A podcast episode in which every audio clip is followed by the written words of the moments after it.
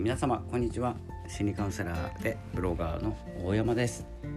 いつも自分時間ポッドキャストを聞いていただきましてありがとうございます、えー、本日は2月17日金曜日でございます、えー、いかがお過ごしでしょうか、えー、こんにちは、え今日はですね、えま心のポッドキャストということで、え前回ですね AI について、えネットについてですね、えお話ししました。っていうのもですね、え、AI とかね、え、まあ、SNS もそうなんですけれども、え、心に直結しているんじゃないかと、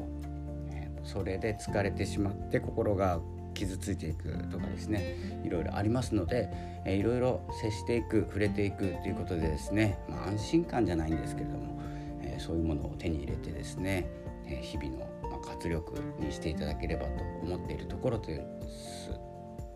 なんですがこのね AI とか、えーと、SNS とか少し、まあ、注意しなきゃいけないことがですね、まあ、あるんですよ。まあ、疲れてしまうっていうこともそうだし、えー、と日々ですね、まあ、皆さんスマホ見ると思うんですけれどもこう情報をね、えー、少しずつ取り入れていてこう便利になっていく情報が増えていくということになっているんですよ。まあ、10年前よりははるかにですね情報を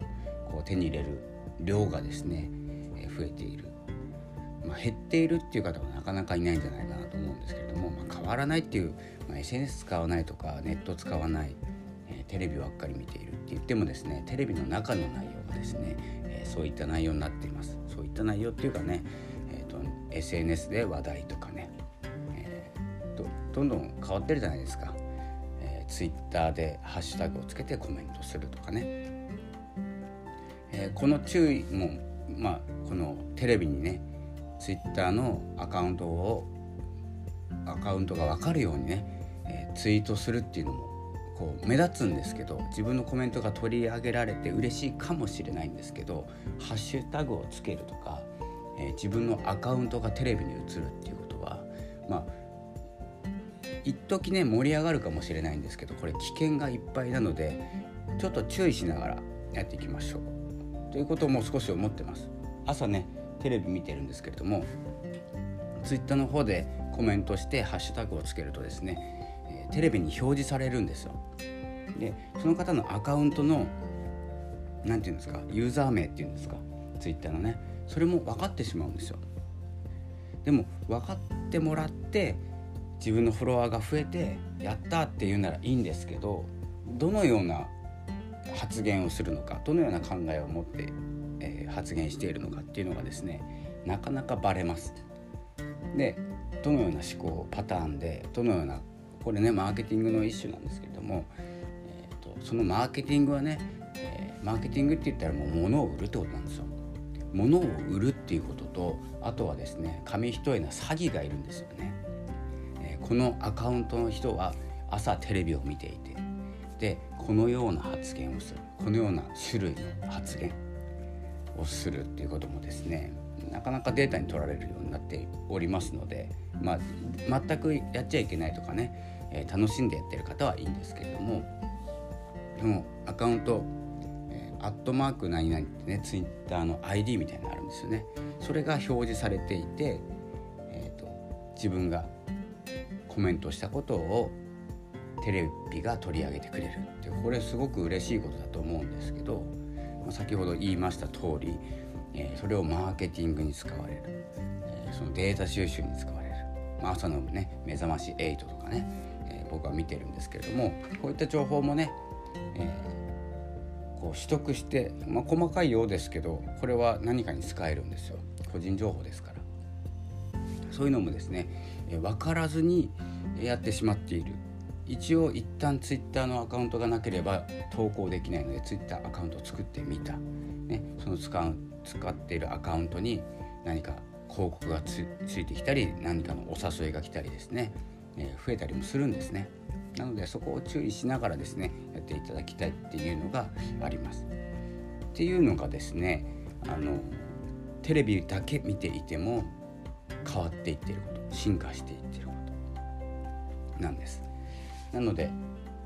全く変わりませんとか自分だけは変わらないでいますとかっていうのはなかなか難しいんですよ。周りが変わっていくから。で実際スマホを持っているはずですし、まあ、持ってないガラケーという方もいますけどね。でもどこかでですね、えー、不備が出るんです。不備というか、うん、使いづらくなっていくんです。で使いづらくなっていく。例えばねあのまたちょっと話ずれますけれどもクレジットカードクレカですね。クレジットカードを今お店で使うとタッチ決済と暗証番号を入れるのあるじゃないですか。で暗証番号を忘れてしまうとか、えー、その手間、えー、暗証番号を入れてどうのこうのっていうサインをしたりね。手間を省くためにタッチっていうのがあるんですよ。あの w i f i のマークみたいなついたやつね。あれが使えない人が多いようです。日本の方はね。外国の方はねそのタッチっていうのがまあ当たり前になっていますのでタッチできない方がカードを持ってる人はなかなかいないんですよ。なんですけれども日本の方ってそのこう発展まあなんていうんですかね、えー、年齢を召した方であればあるほどですねクレジットカード持ってるんですけれどもただね使い方が分かっていないとこう便利になっているはずなのにいや暗証番号分かんないんだよな。サインもめんどくさいな。そしてタッチできるカードを持っているのにタッチすることを知らないんですよ。これあの疲れるんですよ。あのなんていうんですか？その半径1.5メートルぐらいの人が。例えばレジ並んでる方、ね、あのカードを持っている方カード支払いをしますっていう時にねタッチすることを知っている人が後ろに並んでいたらどうなると思いますかっていうことなんですよ。1人だけの問題じゃないんですね。でお店側もそうですね。タッチできるマークがついているタッチできるんだけどなって思う。そしてお伝えする。タッチじゃなくてこっちなんだよね。っていういい貼り方まあありますけどね。カードの種類はね、まあ、入れていや暗証番号は設定していないはずとかね、えー、間違っちゃって覚えてたとかね。でサイン必要なの？みたいなね。えだからタッチって言ってるじゃないですか？みたいなね、えことにもなるんですけれどもただこう知識が何て言うんですかね。自分のところまで届いていないとあの嫌なんですよ。自分じゃないやり方が。でもそれだとどうなってるかというとややこ心が曇ってるじゃないですかその状況って。なんでそんな面倒くさいことしなきゃいけないんだってなってるんですよ。自ら選んだ道でということが日々起こっているんですね周りが変わっていて自分が変わっていないと。なので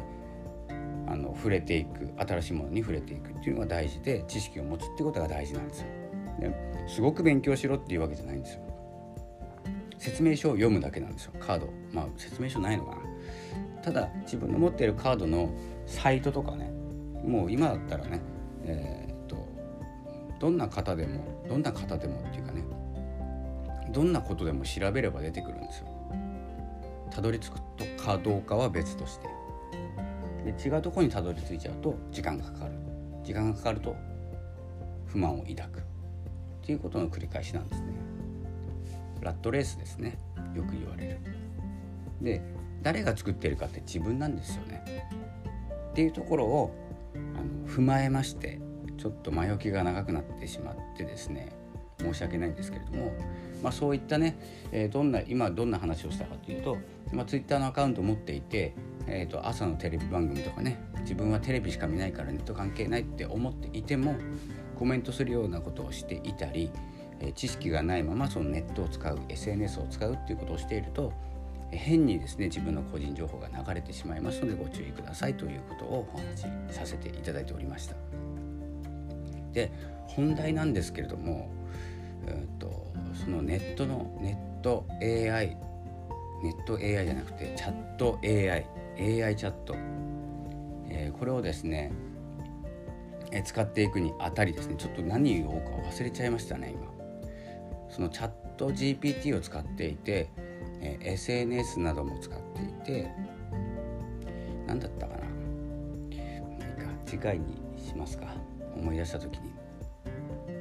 このネットを使っていてネットを使うっていうことと心あ思い出しました。この便利になっている、まあ、情報が増えているっていう話から紐づいたんですけれども便利になっているじゃないですか。世の中。日々、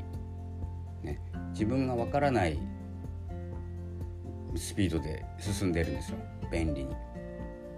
でもですねあのよく考えると情報が増えたからといって便利になったからといってあの不幸が減るわけじゃないんですよ。幸せが増えるわけじゃないんですよそのままでは。その時間を何に当てるかなんですよね。例えば全自動洗濯機って昨日考えたんですけどせ、うんと、洗剤自動投入ってあるじゃないですか。で分かんないですよ全然。あの使ったことないんで。あのまあ洗剤入れる行為ってそんなに大変ですかっていう話なんですよ。そこじゃないんですよね。大変なの。干すとこじゃないですか。まあ乾燥機あるからいいか。でもあの、まあ、ちょっと話を戻しますと便利になっていっても物が増えてね便利になっていっても幸せは増えないっていうことです。増やせる時間が増えるっていうだけで。でその時間何に使うかというと 自分を向かいたい方向に向かわせるというかね。例えば30分空いたとします便利になってねいつも30分かかっていたまあ1時間かかっていたことが便利になってこのネットを使うとか、え、SNS を使うとか AI を使うとかで30分短縮された30分自由な時間が増えましたっていう時にその30分を何に使うかなんですよ。それをねわざわざ人の文句を言うために使う人いないじゃないですか。人の悪口を言うために30分短縮しましたとかね便利なものを使ってねそれ不幸になる一方なんですね。で心が疲れていく人が減らないのはそういうところなんですよ。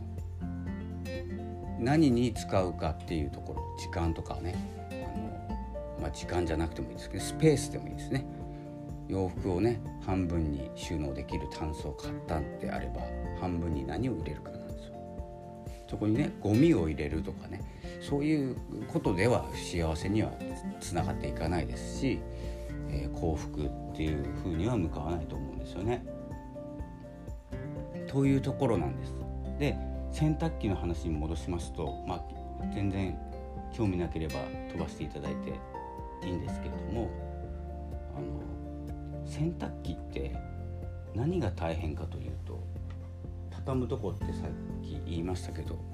一連の流れあの私は小さい頃二層式洗濯機だったんですけれどもあの、まあ、その二層式洗濯機を知らない方がいるいるかもしれないんですけれどもまず洗濯をしますよね。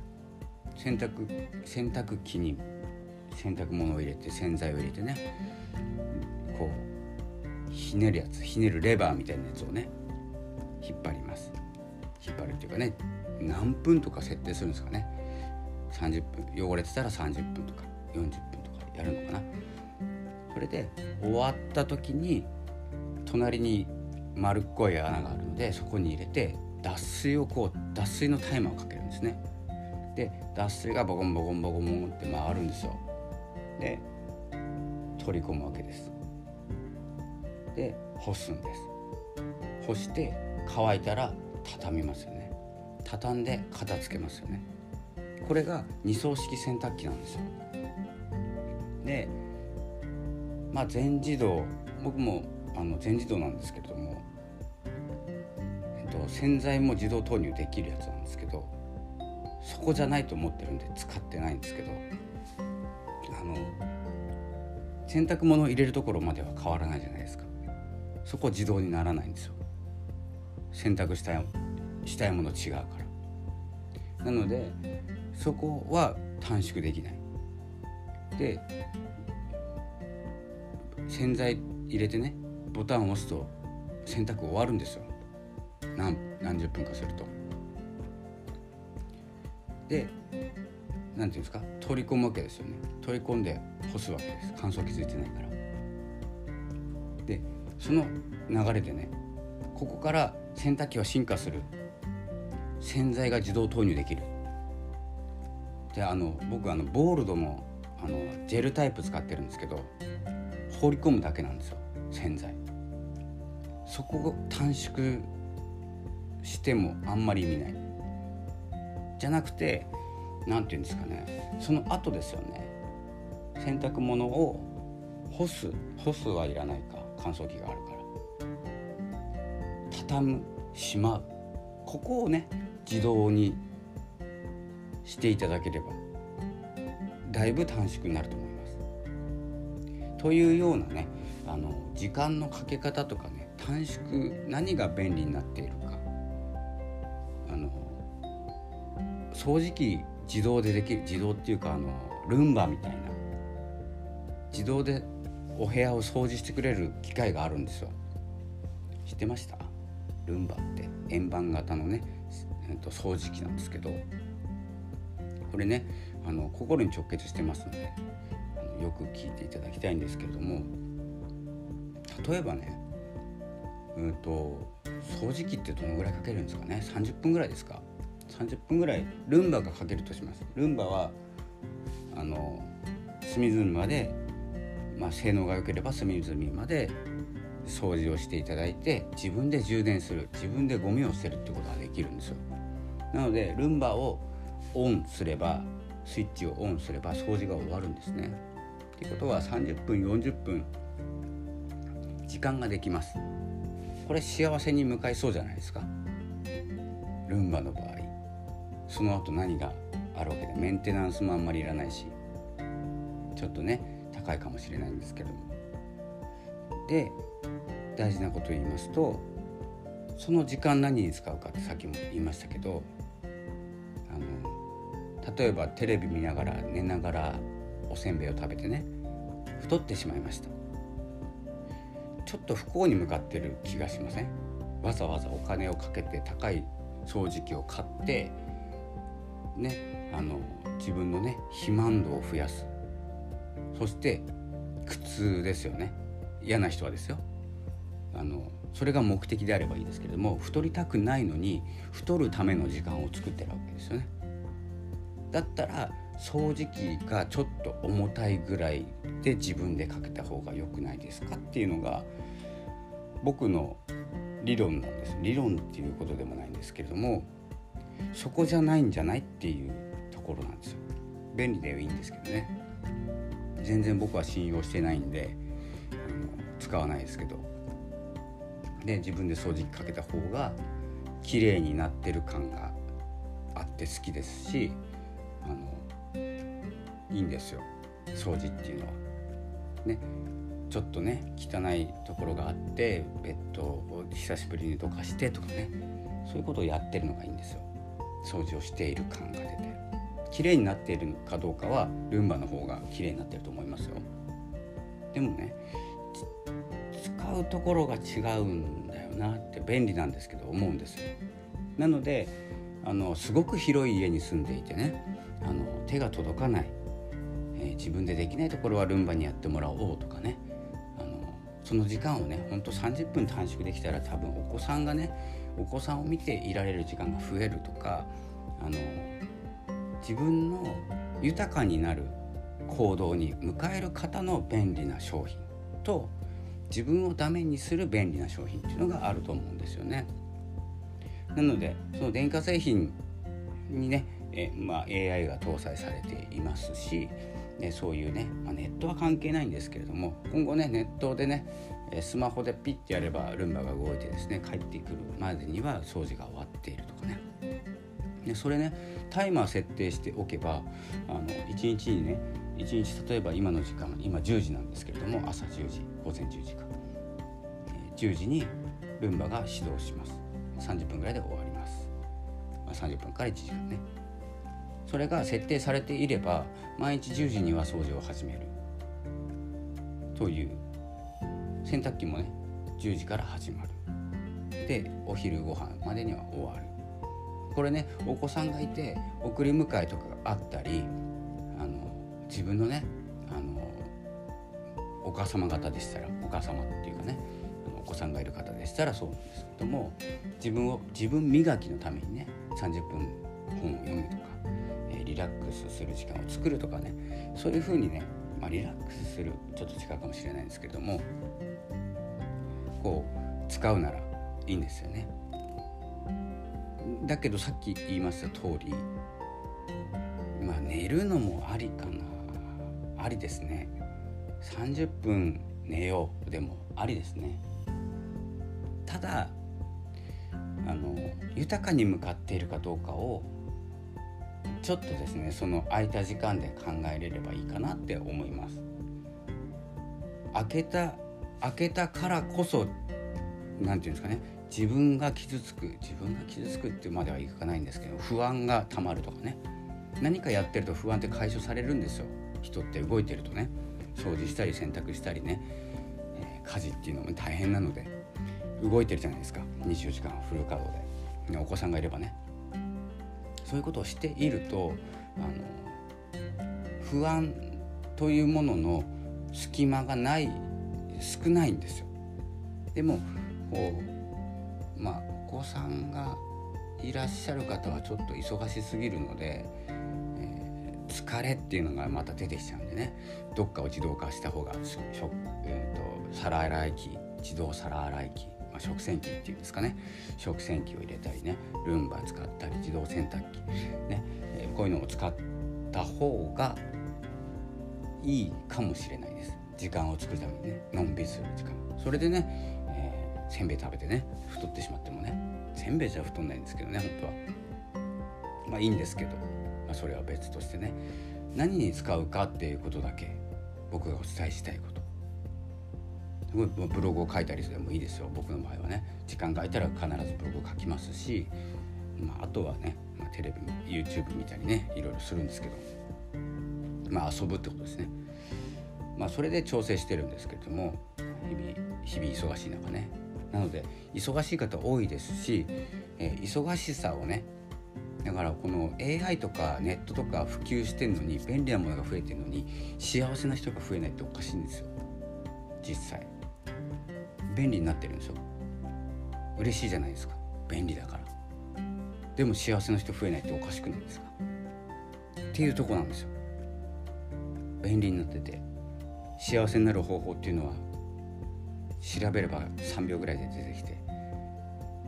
1分ぐらいで記事読めて。YouTube でもそういう話をしてくれる人がいてで幸せになれる。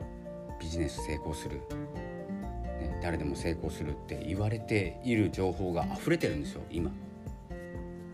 まあ、嘘は嘘は多いですけどね。で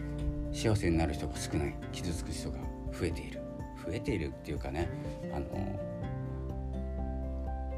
病病気ではないんですけど傷つき方がちょっと変わってきているんですよ。傷つく種類っていうのが。なので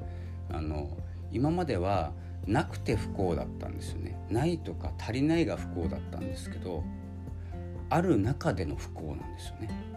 今は。満ちている不幸。不幸というか辛さなんですよ。今までのちょっと話長いですよね今日ね、まあ、いつもの通りなんですけれども。もうそろそろ終わりますね。今までは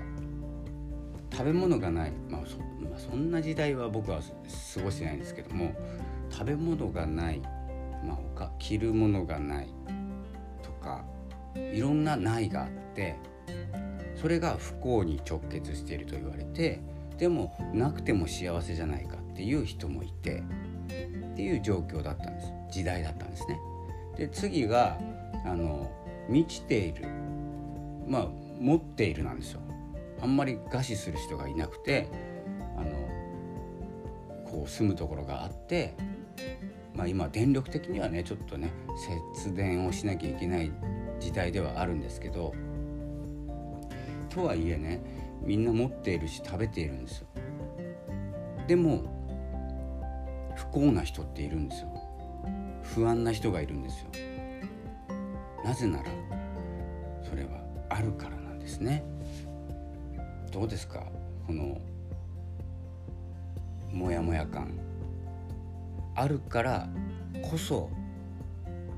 道足りないっていうやつですね。なければないでいいんですよ。足りない。お金がない。仕事しよう。お腹すいた。ご飯食べよう。このねあの単純なことがあの複雑になっている。お腹いっぱいでも満ち足りないみたいなね。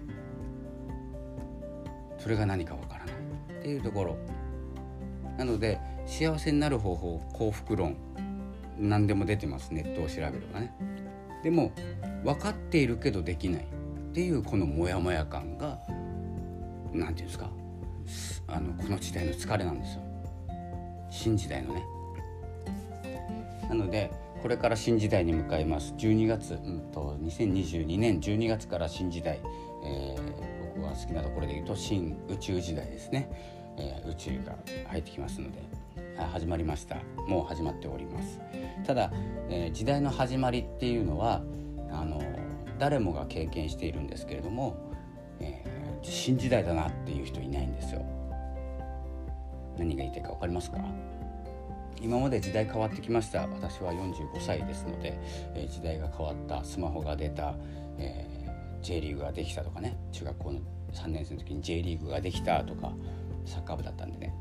えー、ユニフォームが変わったとかね。時代が変わりました、まあ、それが時代というかは別ですけれどもポケットベルができて PHS ができてスマートフォンができてまあ皆さんスマートフォン持つようになって、えー、iPad で映画が見れるようになって、えー、サブスクで、えー、一気見ができるようになってとか